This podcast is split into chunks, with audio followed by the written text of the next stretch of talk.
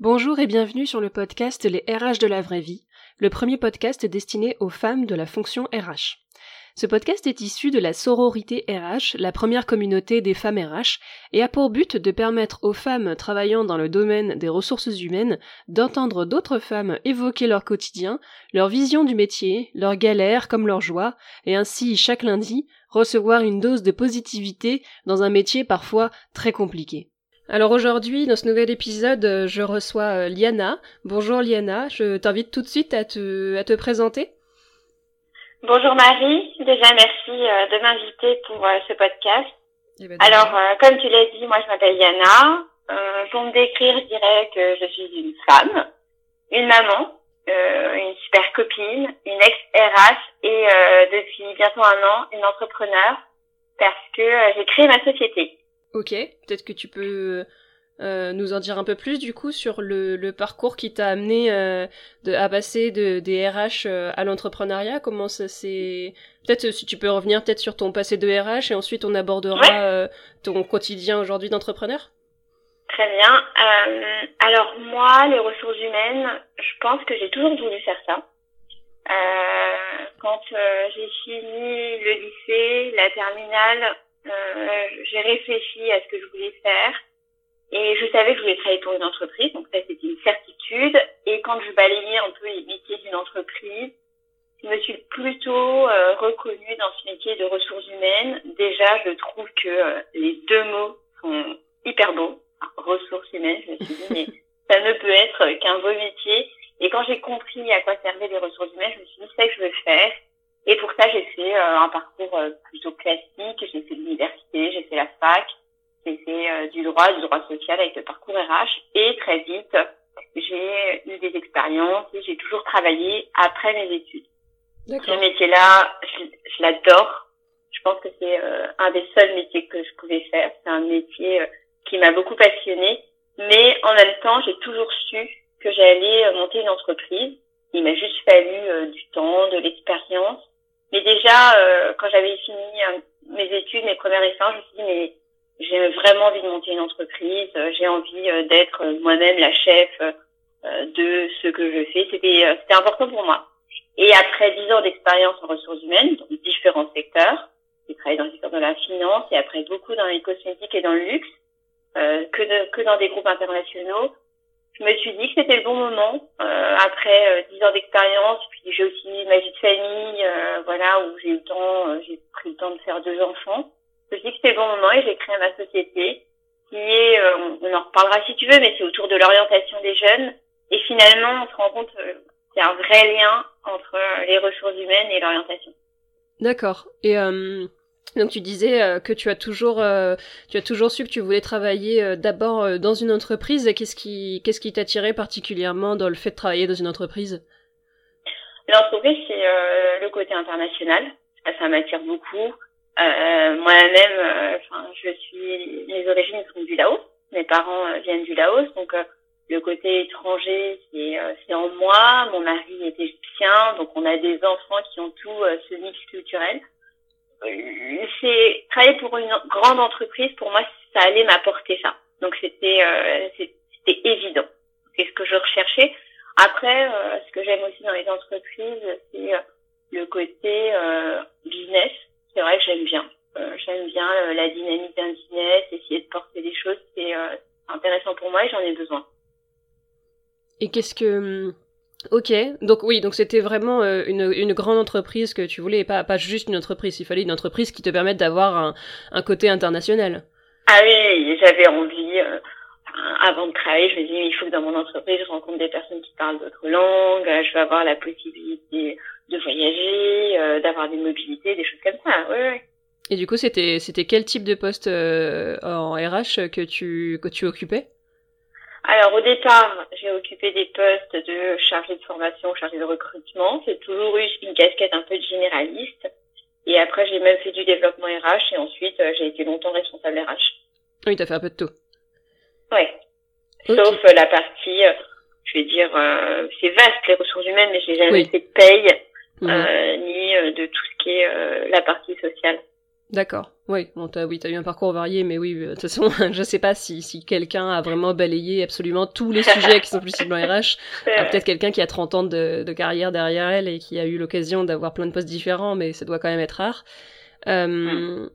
Et, euh, et d'accord. Et donc, euh, c'était euh, qu'est-ce qui te qu'est-ce qui te plaisait particulièrement dans ce quotidien de RH Qu'est-ce qui faisait que tu te levais le matin et que tu te disais que, que tu étais quand même contente de, de, de, voir ce quotidien de RH, même si euh, tu nous expliqueras après, tu as, tu as changé, mais euh, j'ai l'impression que c'était plutôt apaisé quand même euh, le fait d'avoir choisi ce métier. J'ai l'impression que c'était pas un métier, une, une voie de garage, ou c'était pas que c'était pas subi. Alors, j'ai eu la chance parce que dans mes expériences, la place des ressources humaines avait une place stratégique. le DRH, la VP, HR étaient toujours dans les comités de direction. Donc on avait quand même un rôle, pas euh, où souvent on dit non mais les RH ça sert à rien, ils sont là pour faire les contrats, etc. Du tout ça. C'est mm. vraiment une place très stratégique. On prenait des décisions qui avaient des impacts sur le business, sur les gens, sur l'organisation. Donc c'était assez fort. Et, enfin, on se sent vraiment investi de cette mission qui est de piloter les ressources humaines. Donc ça, ça m'animait au quotidien. Et euh, il n'y avait pas un jour où je n'avais pas envie de venir parce que je savais, euh, je sais pas, qu'on avait besoin de moi quelque part et c'était assez gratifiant, oui. Oui, donc c'était euh, ouais, c'était ce, ce côté euh, ce côté stratégique complètement qui, qui t'attirait. Ok. Et et s'il y avait peut-être quelque chose qui te qui te pesait un peu plus, ce serait quoi? Après, j'ai géré des des choses qui sont pas très drôles dans une carrière de RH, c'est quand il y a des plans. Euh, voilà, dans une de mes sociétés, euh, je, travaillais donc pour le secteur des cosmétiques. À un moment, on a perdu une marque euh, et euh, il y avait des personnes qui travaillaient pour cette marque et à un moment, ben, il faut faire un plan parce que c'est pas possible. Et là, à ce moment-là, c'est assez dur parce qu'on voit toutes les personnes, on leur explique la situation, on leur explique les conditions dans lesquelles elles vont pouvoir partir.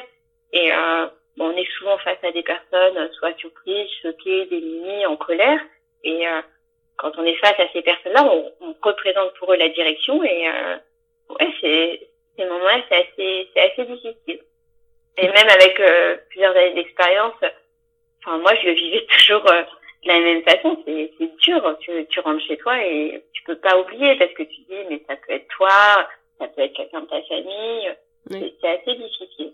Comment tu faisais du coup pour euh, te préserver un peu et pas trop pas trop sombrer dans, justement cette euh, cette colère ou cette tristesse que tu voyais au quotidien?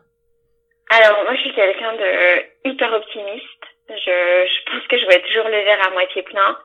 Pour moi la seule façon euh, de de pas sombrer comme tu dis c'est euh, de les aider au maximum. Moi je sais pas mettre tu vois une barrière entre ce qui se passe au boulot, ce qui se passe chez moi et faire comme si de rien n'était, c'est pas possible. Alors moi, je disais toujours, mais si je peux t'aider, n'hésite pas, t'as mes coordonnées, si je peux, tu vois, c'était vraiment le surinvestissement du, euh, mais euh, euh, si je peux t'aider, je le ferai et les personnes me sollicitaient et moi j'appréciais ça parce que je me dis, mais je les aide vraiment. Et t'as-tu réussi ça à ne pas hum, ne pas tomber dans un, un trop peut-être parce que à, à, proposer comme ça de l'aide euh, peut-être que les gens te contactaient même sur ton temps hors travail ou euh, je sais pas c'est peut-être euh, c'était peut-être arrivé il y avait t'en avais pas t'en avais pas trop au bout d'un moment trop de sollicitations. ouais, bien, bien sûr que euh, les gens me contactaient beaucoup même des personnes avaient mes numéros perso ou autres. Et eh ben non j'ai jamais ressenti le trop. Enfin je suis je suis super active je, je peux travailler énormément. C'est ce qui m'aide d'ailleurs aujourd'hui dans ma vie d'entrepreneur, mais non, non, j'ai jamais ressenti, un, tu vois, un trop, une sorte de burn-out et tout ça, non, non. D'accord. Oui, tu as peut-être une, une, une, capacité assez... Euh... Ouais, c'est plutôt moteur chez moi d'ailleurs. Il y a un côté, euh, tu vois, adrénaline dans euh, euh, le trop même. Ok. Euh, mais malgré, euh, malgré du coup ce, ce, quotidien qui avait l'air de te, de te convenir plutôt bien, t'as quand même décidé de changer et de plus, de plus être RH. Oui. Comment, euh, comment s'est faite cette réflexion-là? C'est venu, euh, c'était venu d'un coup. Un matin, tu t'es levé, tu t'es dit, allez, je plaque madame euh, parce que je veux plus être RH. non, pas du tout. des, des idées de boîte, j'ai dû en avoir 100. ça fait depuis que j'ai commencé ma carrière professionnelle, je dis ah, je vais faire ça, je vais créer ça, mais qu'est-ce que vous en pensez? J'ai eu des phases où j'étais prête à, comme tu dis, claquer ma dème, etc. Bon, après c'était je pense que c'est une question de moment. Et là, c'était le bon moment parce que dans ce projet-là, mon mari m'a dit euh, ah ouais, c'est une bonne idée. Parfois, il me disait mais non, mais Liana, c'est n'importe quoi. Et j'avais vraiment besoin qu'il me soutienne parce que je peux pas monter une entreprise toute seule non plus. Et, ton conjoint, il est. Excuse-moi, ton conjoint, il est entrepreneur aussi ou il est salarié Pas du tout. Non, non, il est salarié. Euh, il est salarié d'un grand groupe aussi. Mais euh, non, non, mais j'avais besoin parce que tu vois, j'avais pas. De... Si tu montes un truc et que ton conjoint, tu regarde un peu de travers en disant ah mais elle va réussir, elle va pas réussir. Enfin, tu vois, je peux, je peux pas euh, porter tout ça toute seule. Oui, il faut le soutien de son entourage, euh, c'est important. ouais, que quand tu m'as dit mais ouais c'est bien, c'est une bonne idée, c'est le bon moment, et puis plein de choses, je me dis euh, ouais j'y vais, j'y vais. Et puis il y a aussi où un moment, c'était aussi un moment où je sentais que j'allais plus trop avoir d'évolution. D'accord. Tu, tu, vois, il y a ça aussi. J'avais faire un poste de, de, responsable. Je rêvais pas du tout d'avoir un poste de DRH, tu vois. Mmh, pourquoi Parce que c'est ça après, après un poste de. Euh, pourquoi tu voulais pas être DRH Je savais que euh, j'avais pas du tout envie d'évoluer à la verticale et faire un poste de DRH. Mmh. Pour plein de raisons, parce que on gère des situations qui sont euh, pas pas toujours très drôles. D'ailleurs, c'est souvent des situations euh, compliquées. Et puis, j'avais pas envie de ça. J'ai toujours vu des postes j'ai eu des DRH différents et ce poste, je me suis jamais dit mais j'ai envie d'être à sa place, j'ai envie de faire comme cette personne-là. Et après, je rêvais pas non plus d'une autre, euh, d'un autre poste, d'une autre mobilité horizontale. Et euh, voilà, quand j'ai fait ce constat-là, je me suis dit allez, euh, c'est le moment, Liana, euh, c'est vraiment le moment de créer ta société et d'être toi-même euh, la chef de de ce que tu vas faire. Et ça, c'était important pour moi de, de décider et d'avoir une certaine liberté. Donc tu, tu voulais, parce que si on regarde le poste de DRH, c'est ça aussi, c'est ce pouvoir de décision. En général, le DRH, c'est la personne qui tranche quand il y a un, un, un problème. Je trouve. Ouais. Non, sais pas, parce que en même temps, non, parce que euh, imagine euh, ton entreprise va mal. Alors moi, j'étais dans une entreprise internationale. Euh, la maison mère, elle est à l'étranger. T'as des actionnaires, et au final, il se passe quelque chose euh, et on décide, bon, bah, il va falloir faire ci, faire ça, et le DRH applique, même s'il il décide, tu vois, mais parfois, euh, non, je pensais... qu'à toi, tu, dirais, euh, je vais pas le faire, ce plan. On peut euh, décider cette année de pas faire des bonus euh, à, à, à ton salarié, et on va essayer de sauver ses postes, tu vois. Hmm. Non, non, mais je pensais, oui, je pensais euh, un DRH qui tranche un problème RH, euh, pas forcément. Ah oui, ça, on, on, le fait tous les jours, même dans les postes de RH, bien sûr. Oui, c'était c'était la vision que j'ai pas toujours eu des DRH puisque j'ai travaillé aussi dans des petites entreprises où il n'y a pas de DRH, mais euh, quand j'ai eu l'occasion d'avoir un DRH au-dessus de moi, c'était ainsi que je le voyais, la, personne qui qui avait, euh, j'ai l'impression qu'il passait sa vie à faire ça, à trancher des problèmes. Alors pas des problèmes euh, qui étaient au niveau de toute la stratégie de l'entreprise ou au niveau d'un plan social entier évidemment, mais qui avait quand même un pouvoir de de décision. Et moi, ce qui me faisait me dire que je n'avais pas envie d'être DRH, c'est que du coup, je trouvais que cette personne était déconnectée de la de la euh, réalité euh, du terrain et euh, il n'y avait plus forcément autant de contact avec les collaborateurs que moi j'en voulais dans mon quotidien, si tu vois ce que je veux dire. Mmh, bien sûr, je vois bien. Mmh, mmh. Et donc toi, non, c'était parce que ça te suffisait pas peut-être DRH, il fallait vraiment que tu aies une totale indépendance ah dans ce que tu faisais, d'où l'idée de l'entrepreneuriat. Oui. Et après, il y a aussi je pense, mais ça revient chez tout le monde, euh, la question du sens, parce que, tu vois, quand tu travailles euh, dans le secteur des cosmétiques, bah, c'est des produits dont finalement les gens n'ont pas vraiment besoin. Tu vois, j'avais aussi ce truc de, euh, on est en train de créer des produits dont les gens n'ont pas besoin. j'avais besoin de quelque chose qui ait plus de sens et tu vois plus hmm. d'utilité pour l'humanité grosso modo tu vois c'est un peu prétentieux de dire ça mais j'avais besoin de ça même si quand tu es RH ça a du sens d'accompagner les gens. Enfin, j'ai, moi, j'ai adoré ce métier-là, mais j'avais besoin d'autre chose. Oui, non, je vois, je vois ce que tu veux dire. Une, une petite crise de sens quand même dans ton, dans ton poste qui faisait que tu avais envie de contribuer à quelque chose de plus grand et avoir un, un réel impact sur euh, la, la, vie des gens et pas juste sur euh, la marque de cosmétiques qu'ils choisissaient, quoi. Voilà, parce que je me dis, bon, ok, même si j'accompagne les collaborateurs, et finalement, je les accompagne pourquoi? Euh, oui, pour qu'il soit plus heureux, mais bon, mais pour plus de performance pour cette entreprise, pour des actionnaires que je ne connaissais pas, tu vois. Donc des fois, je me disais, mais euh, Liana, c'est un peu bizarre. J'avais envie d'autre chose. Et, donc comment ça s'est euh, comment ça s'est formalisé ce passage d'un statut à un autre euh, dans les faits? C'est-à-dire C'est-à-dire que comment tu es comment tu es parti de ton entreprise pour monter ta boîte? Tu as eu l'occasion de d'avoir peut-être une rupture conventionnelle ou tu as dû euh, démissionner? Comment ça s'est comment ton entreprise l'a pris euh, ah comment, comment, ça s'est passé? Bah, j'ai euh, j'ai négocié. on est parti en de super bons termes. je crois que c'est les meilleures conditions pour partir. C'était un moment où bah, les personnes n'avaient pas envie que je Enfin, tu vois, personne n'avait envie que je parte, ça se passait hyper bien. Et après, euh, j'ai négocié. Enfin, pour moi, chaque tout, tout bon RH doit réussir euh, à partir avec une rupture. Mais oui, c'est de leur dire, bah, écoutez, on a bien travaillé ensemble, on a, on a bien collaboré. Je, demande, je vous ai jamais rien demandé, euh, si ce n'est que cette fois de, de m'accompagner dans, dans ce projet-là. Et c'est vrai que je sais pas si j'aurais pu faire tout ça sans avoir eu la rupture, parce que ça t'aide quand même un petit peu de, d'avoir euh, d'avoir ça pour commencer dans cette vie d'entrepreneur. Oui, de pouvoir avoir des indemnités un petit peu pour. Euh, bien sûr, bien sûr, bien sûr. Oui, je comprends, oui. Oui, oui.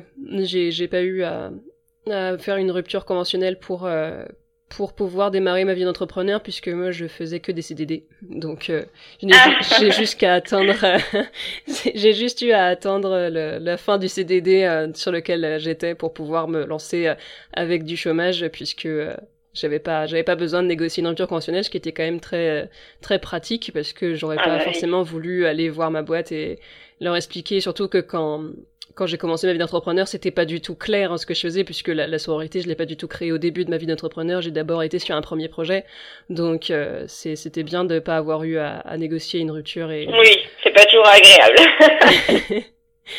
Et euh, ok, donc tu as négocié une rupture conventionnelle et ensuite, euh, comment t'as fait? Tu t'es lancé directement Tu avais déjà ton plan euh... Mmh. Ouais, c'est une bonne question. Eh ben non, j'avais pas exactement euh, l'idée de l'entreprise que j'ai créée et c'était j'ai quitté euh, fin juin et je me suis dit euh, je vais prendre deux mois de vacances avec mes enfants. Ça sera une fois dans ma vie, tu vois. Où je vais mmh. vraiment pouvoir prendre deux mois de vacances et puis on va faire des petits retraits, c'est génial. Et euh, septembre, j'attaque et euh, j'essaye de développer quelque chose.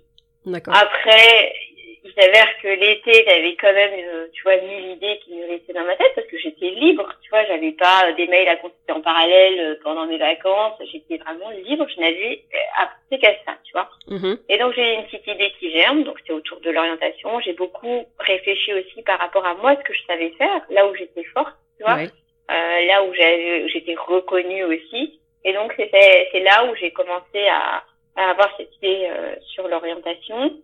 Et euh, j'ai commencé à écrire deux trois lignes et je me suis dit euh, cette idée est géniale et je vais postuler pour intégrer euh, des incubateurs. J'ai postulé à trois incubateurs. J'en ai gagné un. j'ai gagné l'incubateur de Suez et j'ai intégré l'incubateur en octobre. Donc tu vois, mhm. septembre c'était la rentrée, octobre euh, je rentre dans l'incubateur. Ensuite je rentre dans l'incubateur, on m'accompagne, j'étais avec d'autres euh, euh, entrepreneurs, filles et garçons, il y avait les deux. Et quelques mois après, ma société sortait, c'était cool. Et tu, tu, disais du coup que tu as réfléchi à, à, dans quoi tu étais reconnu, dans quoi tu étais doué. Il y a des qu'est-ce que tu as qu'est-ce que tu as réutilisé de ton ancien quotidien de RH pour le mettre à profit euh, dans ton nouveau quotidien d'entrepreneur? Oui. Euh, pour moi, le, quand on est RH, on sait faire plein de choses et souvent on ne le sait pas. C'est-à-dire? Et j'en suis rendu ben, on a plein de qualités. On croit que le RH, c'est juste euh, quelqu'un d'organisé, quelqu'un qui est à l'écoute et humain grosso modo. Mhm. Mais non, mais on a mille autres qualités. Oui. Et euh, souvent, on nous le dit pas parce que euh, en entreprise comme à l'école, on va souvent euh, pointer du doigt sur ce qu'on ne sait pas faire ou mal faire. Et euh, souvent, ce qui va bien, ouf, c'est un peu dur, c'est un peu dur hein, de le dire. Oui, on a un peu de mal en français, ça. Ouais. et moi, j'ai compris ça quand on m'avait proposé des mobilités. On m'avait proposé souvent, mes équipes m'ont dit, mais Yana, tu voudrais pas avoir un poste de commercial. Et là, je me suis rendu compte, mais c'est vrai, euh, le RH, c'est un super commercial. On passe notre temps à négocier, euh, on passe notre temps à essayer de convaincre les personnes. Donc cette qualité de négociateur, euh, elle était aussi importante. Et aussi, j'ai réfléchi, guidé, j'ai beaucoup accompagné euh, mes collaborateurs dans leur carrière. Et je me suis dit, mais c'est ça, guider les personnes, les aider. Et, et ce sont ces qualités-là qui m'ont amené à euh, ce projet d'orientation. Et je vais te dire ce qui m'a aussi euh, guidé vers ce projet, c'était quoi? C'était dans la carrière, dans notre carrière de RH, on rencontre beaucoup de personnes qui, à un moment, euh, sont en quête de sens Mhm. et ont envie de changer de poste. Et je vais aller plus loin. Des personnes aussi euh, vont vivre malheureusement un burn-out et vont être dans cette quête de sens. Mhm. Et vont se dire ah mais je me rends compte que j'aime pas mon métier, mais je me rends compte que j'ai jamais aimé ce que je faisais, mais ça n'a pas de sens. Et je me suis dit que j'ai géré plein de situations comme ça. Et je me suis dit mais ce problème-là, pourquoi il arrive là, à cet âge-là, à ce moment-là? Et je me suis dit mais j'ai envie d'aider et de guider euh, les personnes au démarrage, au début. Et là, je me suis dit, mais c'est les jeunes. Je veux les aider au démarrage parce que je sais que j'ai envie, j'avais envie de leur dire, vous pouvez trouver un métier dans lequel vous allez vous épanouir, vous allez travailler longtemps, mais c'est vrai, mais ça va être génial. Et c'est là où je me suis dit, mais toutes mes compétences de RH, elles vont servir à une autre cause, à une autre mission qui est celle des jeunes. Donc c'est un peu venu comme ça. Et dans les faits, euh, qu'est-ce que tu... Si tu veux nous expliquer un petit peu comment tu... tu du coup, tu accompagnes des, Ouais. des ados et des jeunes adultes, c'est ça, dans, le, dans leur ori- orientation professionnelle?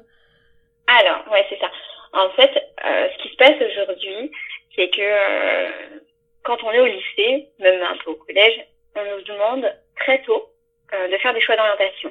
Donc en seconde, on va nous demander de choisir. euh, notre Personnellement, on m'a demandé à partir de mes 7 ans, hein, mais je pense même qu'on peut Ah ouais, remonter. bah attends, c'est un autre sujet. Souvent, oui, on te demande euh, qu'est-ce que tu veux faire, qu'est-ce que tu veux faire quand tu seras grande. Ouais. Et- et- et- moi, j'adore ce sujet, on peut en parler des heures. Mais en tout cas, euh, on demande aux jeunes de faire des choix avec leurs parents, bien évidemment, mais trop tôt, très tôt. Et en même temps, c'est la jungle. C'est la jungle de, de formation, de concours, de tout ce que tu veux. Et, et donc, moi, euh, j'accompagne ces lycéens et bien sûr les parents sur ça. Et en plus, tu as toutes les réformes, Blanquer, tu as la plateforme Parcoursup, tu as tout ça Mhm. qui vient créer énormément de stress. Et donc moi, ce que je fais, c'est quoi? Je me suis rendu compte aussi avec ma carrière de RH que euh, les parents et les jeunes sont complètement déconnectés du monde professionnel. D'une part, ils ne connaissent pas du tout tous les métiers. Même nous, on connaît pas les métiers de demain, mais souvent, ils sont déconnectés. Les profs aussi, franchement. Peut-être les profs Et- encore plus. Ouais. Parce qu'ils sont fonctionnaires, et donc a priori, on peut se dire que les parents, s'ils sont salariés, ils ont au moins la vision d'un Ah bah métier. oui. Alors que les profs, bah, tu, tu demandes à un prof c'est quoi le métier de RH, euh, mais après, quand tu vas plus loin dans les métiers autour du digital, ah, mais personne ne connaît. Et donc, je me suis dit, moi, j'ai envie de reconnecter avec la réalité du monde professionnel. Donc, ce que je propose aujourd'hui avec ma société qui s'appelle Embarque, euh, c'est des stages d'orientation. Il y, a, il y a du collectif et de l'individuel, mais on va parler du collectif parce que je crois beaucoup à la force du collectif. C'est des stages d'orientation où les jeunes qui se posent des questions sont ensemble pendant plusieurs après-midi. On va travailler sur leur personnalité, il y a plein d'exercices de développement personnel. Et moi, je ne travaille que sur les forces et les atouts parce que je crois à ça. Je crois que si on est nul en allemand, ben ouais, on va être nul longtemps et que j'ai pas envie de travailler euh, mille heures sur euh, comment améliorer l'allemand. Et on va travailler que sur ce que euh, les jeunes aiment et savent bien faire. Et ensuite, euh, il y a des, des témoignages d'étudiants et de professionnels qui vont venir un peu parler de leur quotidien. Tu vois, par exemple, je sais pas, moi, euh, j'ai une de mes cousines qui me dit, Liana, euh, moi j'ai envie de faire euh, des études, une prépa ingénieur. Je me dis, c'est bien, c'est intéressant. En plus, une fille, tu faire une prépa ingénieur. Enfin, oh alors moi je dis oui. Je lui dis, mais tu sais euh, ce que fait un ingénieur, enfin, je sais pas, tous les jours. Il me dit, bah non. Enfin, tu vois. Et même les métiers en marketing, et plein d'autres métiers, tu vois. Donc, moi, avec ma société Embarque, j'ai envie de reconnecter à tout ça. J'ai envie que quand on décide de faire des études dans cette voie-là, ben, on se projette un petit peu sur ce que ça va être et qu'il n'y ait pas de surprise. Et même avec les, discours d'étudiants, tu vois, combien de fois on a des, des, des personnes après le bac qui décident d'aller faire une fac de droit. Et finalement, après trois mois, ils disent, ah mais c'est pour moi. Mais non, mais être assis, écouter, oh, mais non, mais si j'avais su, si j'avais su que c'était comme ça, j'aurais pas fait ça, j'aurais peut-être choisi autre chose. Et donc moi, je vais éviter un petit peu ça en apportant ces témoignages d'étudiants et de professionnels, grosso modo, tu vois. D'accord. Donc c'est sous la forme de stage d'orientation? Stage d'orientation, et si on n'est pas euh, OK avec le format, euh, je, je propose la même chose en individuel. Donc euh, je, je, fais le même accompagnement individuel et ensuite je fais appel à mon réseau pour venir guider les jeunes qui ont envie d'avoir le témoignage de tel professionnel ou d'étudiant. Et t'es es rattaché à des, des, des, je sais pas comment dire ça, des, des organismes, euh, comment ça s'appelait euh, l'organisme où on allait là quand on était lycéen, je me souviens que étais Ah, tu, tu parles de l'ONICEP euh, non, ouais, ou euh, les, pas les CIO ou quelque chose comme ça. Ouais, ouais, ouais, c'est ça. Alors, non, pour le moment, et euh, pour tout te dire, je sais que ça existe, l'éducation propose des choses, mais moi justement, je vais un peu révolutionner tout ça parce que bah, force est de constater qu'il y a un manque et que euh, quand, mm. enfin, moi j'ai fait cette expérience. Quand j'ai commencé à construire mon entreprise, je me suis dit, allez Diana, tu vas y aller, on va se mettre dans la peau d'un jeune et on va y aller. Donc j'y suis allée, j'ai prétexté que je cherchais des informations pour ma, ma sœur ou autre chose. Mais quand tu ressors, mais t'es déprimé. Tu te dis, mais qu'est-ce que je vais faire de ma vie? Enfin, tu ressors, t'es encore plus perdu. et donc, euh, non, je, je, je, mon idée, c'est pas du tout de m'associer à eux. Euh, J'essaye de percer euh, dans quelques lycées pour intervenir directement auprès euh, d'étudiants. Donc oui, ça, euh, j'interviens dans des lycées, oui. oui. et après, j'essaye de m'associer avec, je sais pas, là, je fais un partenariat bientôt avec le site qui s'appelle Fiche Métier. Donc c'est un site qui répertorie, tu devines, des fiches de métier. Donc c'est ça que je, vais essayer plutôt de faire, tu vois. Mm les conseillers d'orientation, les CIO, euh, le, je les laisse. Je pense que ils sont, ils sont bien pour euh, des choses, effectivement. Mais euh, moi, je viens plutôt répondre à, à un manque, tu vois. Oui. D'accord. Et, euh, et donc, les, les, les, jeunes que tu accompagnes, j'imagine que tu les tu les tu leur parles du, du salariat mais tu leur parles aussi de, de l'entrepreneuriat vu que justement tu as cette T'as cette casquette-là, j'imagine comme tu peux te servir aussi de, de cette expérience-là, du fait que tu connaisses les deux statuts. Euh, pour pouvoir les accompagner aussi là-dedans parce que si je trouve bien moi qu'il y a un manque euh, dans l'orientation professionnelle que moi j'ai eu euh, dans mes années dans les plus jeunes années c'était qu'on ne m'avait jamais parlé du fait que c'était possible d'être indépendant.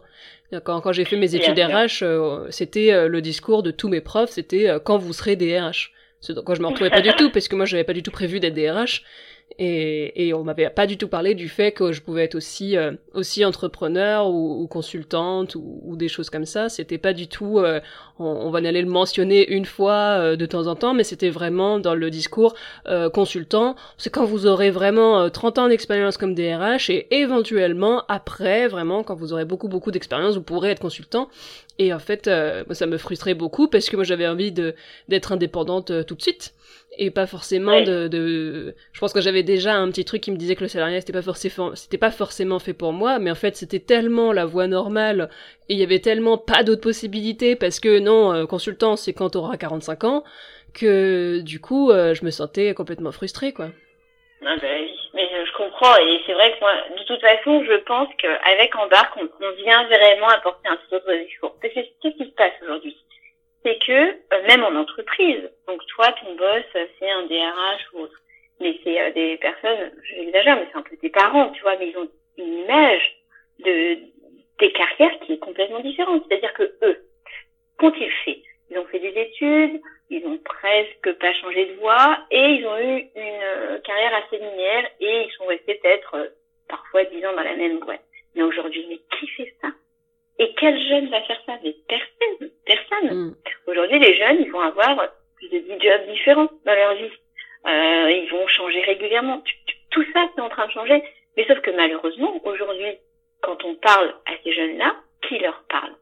Ben, Souvent, c'est des personnes qui ont eu d'autres carrières et qui, qui n'ont pas, qui sont pas encore très bien connectées, je trouve, du monde professionnel et, même même au, sein du monde professionnel lui-même, c'est pas encore vraiment rentré dans les mœurs que on ah aura plusieurs carrières et qu'on aura une multitude de postes euh, dans les dans les nouvelles générations. Hein. C'est encore euh, J'ai travaillé pour des, des boîtes où c'était encore euh, le, le, parcours de rêve, c'était euh, de passer 30 ou 40 ans dans l'entreprise comme nos parents parce que c'était la voie normale et je trouvais que c'était encore mal vu. Moi j'avais un parcours assez atypique avec plein de CDD dans tous les sens, c'était avec des périodes de chômage entre eux, chaque, c'était assez mal vu parce qu'on me prenait pour quelqu'un d'instable. Alors qu'en fait, c'était c'était un choix. C'était moi, c'était la vie qui me convenait de faire euh, un. J'ai jamais voulu être en CDI. C'est je trouvais ça très enfermant d'être en CDI. Ça me faisait très peur de de pas savoir euh, quand euh, mon travail allait se terminer. J'ai besoin d'avoir une ah date de fin dans mes dans ma dans mes contrats et du coup c'est pour ça que les CDD étaient choisis parce que ça me permettait d'avoir euh, une date de fin et de me dire bon euh, au pire si ça me convient pas bon bah t'attends six mois un an et ce sera fini et t'auras du chômage pour pouvoir retrouver un truc après qui te plaira plus. Jusqu'au jour où je me suis dit ouais non en fait c'est carrément le salariat hein, qu'il faut arrêter et euh, mais je sais plus d'où je partais mais donc, euh, donc oui, même dans les, même dans les entreprises, il n'y a pas encore cette vision euh, d'un, il y a encore des visions très figées euh, de, de, certaines carrières. Alors ça doit dépendre évidemment des environnements.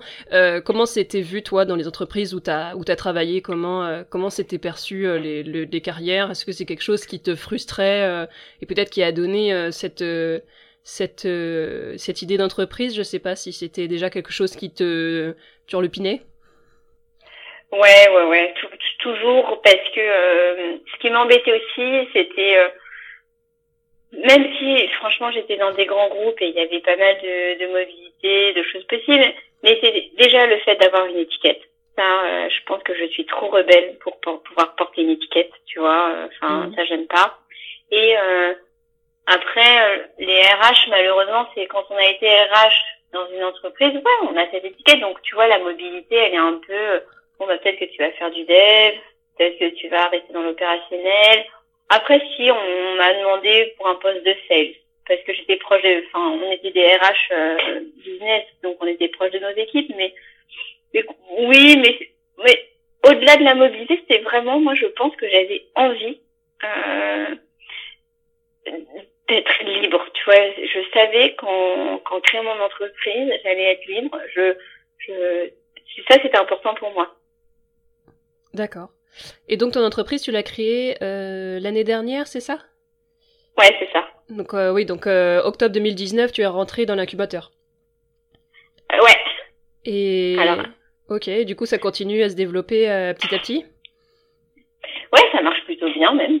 Ouais. ce qui est chouette, c'est que avec mes dix années d'expérience RH, j'ai constitué un grand réseau. Ça c'est important. Et je pense que c'est la force de tout ça aussi et c'est beaucoup de légitimité aussi. Donc euh, ça m'a beaucoup aidé. Je développe mon business. Je dis pas qu'aujourd'hui j'ai atteint tous les objectifs que je m'étais fixés parce que euh, c'est encore un peu nouveau. Mais euh, oui, ben, j'arrive à facturer. Euh, j'ai des clients tous les jours, des clients nouveaux. J'ai plein d'idées. Des fois on me demande, c'est marrant, tu vois, parce que Là, il y a pas longtemps, on m'a demandé euh, d'accompagner une personne dans sa reconversion professionnelle. Alors que, tu vois, c'est pas l'objet de mon entreprise, mais mhm. parce que la personne, elle a vu l'expérience et elle s'est dit, bah tiens, ça a marché pour elle, ça peut être intéressant. Et puis on se connaissait un petit peu. Elle m'a dit, bah je veux bien que tu m'accompagnes et tu vois, et facturer ça. Oui, donc pour bah, partager ton expérience et... Ouais, complètement. Donc c'est intéressant. C'est quelque chose auquel tu, tu projettes de t'ouvrir euh, un peu plus ou c'était juste parce que tu connaissais cette personne que tu le fais, mais tu veux rester, euh, tu veux rester centré sur euh, les, les jeunes, les, les ados et les jeunes adultes ou... Ouais, je veux rester centré sur les jeunes et les ados. Mm. Après, je, je dis pas non sur des contrats comme ça. Voilà, c'est du business et franchement, ça m'intéresse. Mais ma priorité, c'est vraiment les jeunes. D'accord. ok. Et euh, peut-être pour aller sur un, un, autre sujet, comment t'as connu euh, la sororité RH et pourquoi celle-ci euh, t'avait intéressé quand t'es ou sur quel sur quel média t'étais tombé dessus et comment pourquoi ça t'avait intéressé? Du coup, parce que comme tu as un, parcours un peu un peu différent et un statut différent que tu es plus dans les RH aujourd'hui, qu'est-ce qui t'a qu'est-ce qui t'a attiré quand même vers cette communauté? Alors déjà, j'ai j'ai connu la sororité RH sur LinkedIn. Mm euh, et euh, ça m'a ça m'a interpellée, je t'avoue. Euh, la sororité, c'est quelque chose qui ça me parle. je j'écoute plein de choses, je lis plein de choses, ça me passionne, c'est un sujet euh, qui est en moi depuis très longtemps. Mais voir ces deux mots à côté, sororité et RH, je me dis mais bizarre. et je me suis dit euh, c'est bizarre, c'est intéressant, euh, j'y avais jamais pensé. Et voilà. Et après je me suis dit bah tiens qu'est-ce qu'on fait quand on est RH sur ce sujet-là? Et je me suis dit bon déjà on peut dire quand on est RH qu'on constate qu'il y a plein d'inégalités. Franchement, euh, il y a plein d'inégalités, euh, hommes, femmes, euh, carrière, salaire, euh, c'est un fait. Euh, alors là, c'est la vérité. Mm. Et je me suis dit, bah oui, c'est vrai, on doit s'entraider entre nous, on doit s'apporter des conseils, etc.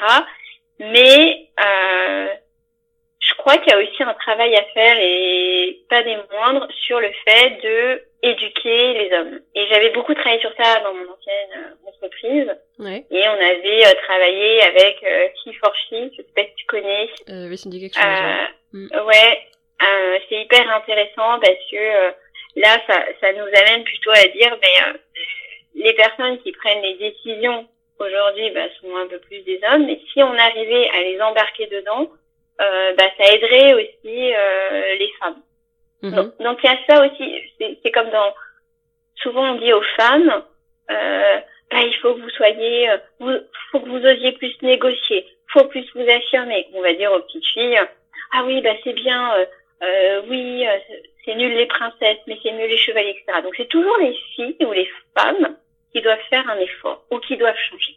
Et, je me suis dit, mais c'est aussi intéressant de, de, de dire, et, et pourquoi on parle pas aussi aux, je sais que là, tu as créé quelque chose, c'est de l'entraide pour les femmes. J'ai écouté tous tes podcasts, mais je crois que, et j'ai envie de dire au RH, qu'il y a aussi ça. Que si on fait passer des messages aux hommes, en leur disant que eux aussi peuvent faire changer les choses, eh ben, c'est intéressant et c'est important. C'est comme, bah là, je lis un livre qui est hyper intéressant qui s'appelle Tu seras un homme féministe, mon fils. Ben, c'est ça. C'est aussi ça. C'est au démarrage, dire aux garçons et aux hommes comment euh, on peut créer plus d'égalité entre les hommes et les femmes, parce que des inégalités, franchement, on n'a pas besoin d'avoir fait Mathieu pour savoir s'il y en a, parce qu'il y en a plein, et ça fait mal au cœur quand on est RH parce qu'on voit vraiment beaucoup d'inégalités. Et ben, c'est de se dire, bah, dès le démarrage au plus jeune âge, si on peut dire aux garçons, bah voilà, il faut respecter les femmes, euh, sans parler euh, euh, du consentement, etc. c'est un sujet qui me passionne, mais tu vois, j'ai envie de dire aussi aux RH femmes de, de s'ouvrir un peu dans ce discours-là aux hommes parce que souvent c'est eux qui décident et s'ils peuvent prendre d'autres décisions, c'est chouette. Ouais, ouais, je vois ce que tu veux dire. Après, moi, j'ai un, en tout cas, avec la sororité RH, j'ai un, un, discours un petit peu différent, puisque euh, du coup, bon, la communauté, comme vous le savez, est en non-mixité euh, choisie. Je n'autorise pas les, les hommes les hommes cisgenres à, à, adhérer à la communauté. Et c'était euh, justement euh, dans l'idée que, avant de faire de la pédagogie, on ait besoin d'un espace vraiment entre nous pour pouvoir être à l'aise et être se sentir soutenu avant de se lancer dans le grand bain de. Après, c'est aussi parce que, alors je sais pas si si, si c'est moi mon juste mon parcours qui a fait ça ou quoi, mais moi, au bout d'un moment, j'avoue que j'en ai eu marre, en fait, de faire de la pédagogie et d'expliquer inlassablement aux hommes de mon entourage que euh, non, je les détestais pas, mais qu'il fallait qu'ils euh, fassent attention à ceci, à cela, et donc alors expliquer inlassablement les mécanismes des inégalités salariales, euh, le, le, harcèlement de rue, euh, des sujets comme ça euh, qui sont polémiques. Et... Mais en fait, quand ils voulaient pas m'écouter, c'était toujours des débats stériles, parce qu'en fait, la seule chose qui les intéressait, c'était de démonter mes arguments et de m'énerver pour, pour que je me sente mal. Donc en fait, à force, euh, je sais pas si c'est mon parcours féministe qui m'a fait euh, euh, aller vers ça, mais en tout cas, moi, j'ai pris la décision de me recentrer vraiment sur les femmes et de me dire, euh, eh ben, les hommes, si si vous avez pas envie de vous impliquer dans le débat, de toute façon, je vous forcerai pas parce que pour moi, on peut pas forcer quelqu'un à s'impliquer dans quelque chose dans lequel il ne veut pas aller. Et du coup, je me suis dit, eh ben, je vais me tourner vers les personnes que j'ai envie d'aider et qui sont les femmes, en l'occurrence les femmes RH, pas, pas que, mais euh, c'était euh, c'était une manière aussi de, de, de me centrer sur un métier euh, que je connaissais très bien et qui m'intéressait beaucoup. et donc c'est pour ça que la communauté est non mixte et on me pose souvent la question de savoir est-ce que un jour je vais ouvrir la communauté à des profils masculins? Alors j'ai pas de réponse vraiment arrêtée sur la question, mais pour l'instant c'est non, parce que euh, parce que je regrette vraiment pas que la communauté soit non mixte, parce que je me suis rendu compte très très vite d'une d'un esprit vraiment bienveillant et, et de, de, soutien que je ne retrouvais pas dans les communautés RH euh, mixtes. Et ouais.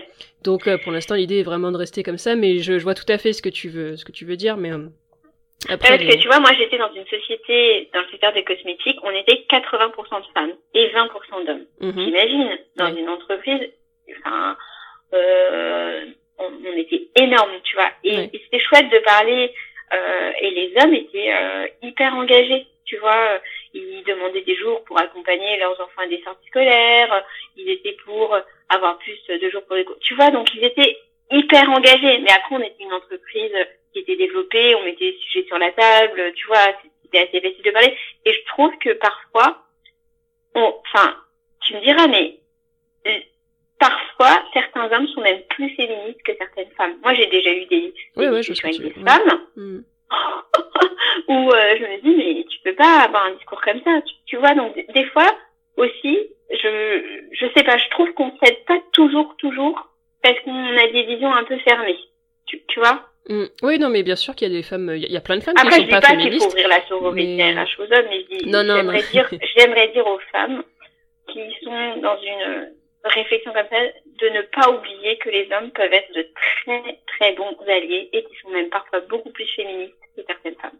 Bah, t'as dit le bon mot que j'utilise moi, euh, allié. Pour moi, c'est euh, pour moi un, un, homme qui est vraiment euh, féministe va pas se définir comme un homme féministe, mais comme un allié du féminisme, parce que euh, le terme a aussi été un peu galvaudé par certains hommes qui ont qui se sont dit que se définir comme homme féministe, c'était se donner une bonne image, mais qu'au fond, parfois, ils avaient vraiment aucune culture de ce qui c'était féminisme et aucune volonté d'aider les femmes. C'était plutôt pour se faire bien voir. Et alors qu'un homme, moi, je rencontre un homme qui se dit allié du féminisme, là je me dis que c'est quelqu'un qui déconstruit et qui du coup euh, est vraiment un allié et va vraiment pouvoir nous aider à servir la cause et pas juste se faire mousser euh, parce que euh, il, a, appris le mot féministe la semaine dernière quoi. Ouais, je suis d'accord. Mais bien sûr que évidemment tout n'est pas tout n'est pas noir ou blanc et c'est pas c'est c'est vraiment toute la j'ai j'ai j'ai rien contre un homme de façon individuelle en fait, c'est un système qui, qui moi me, me révulse.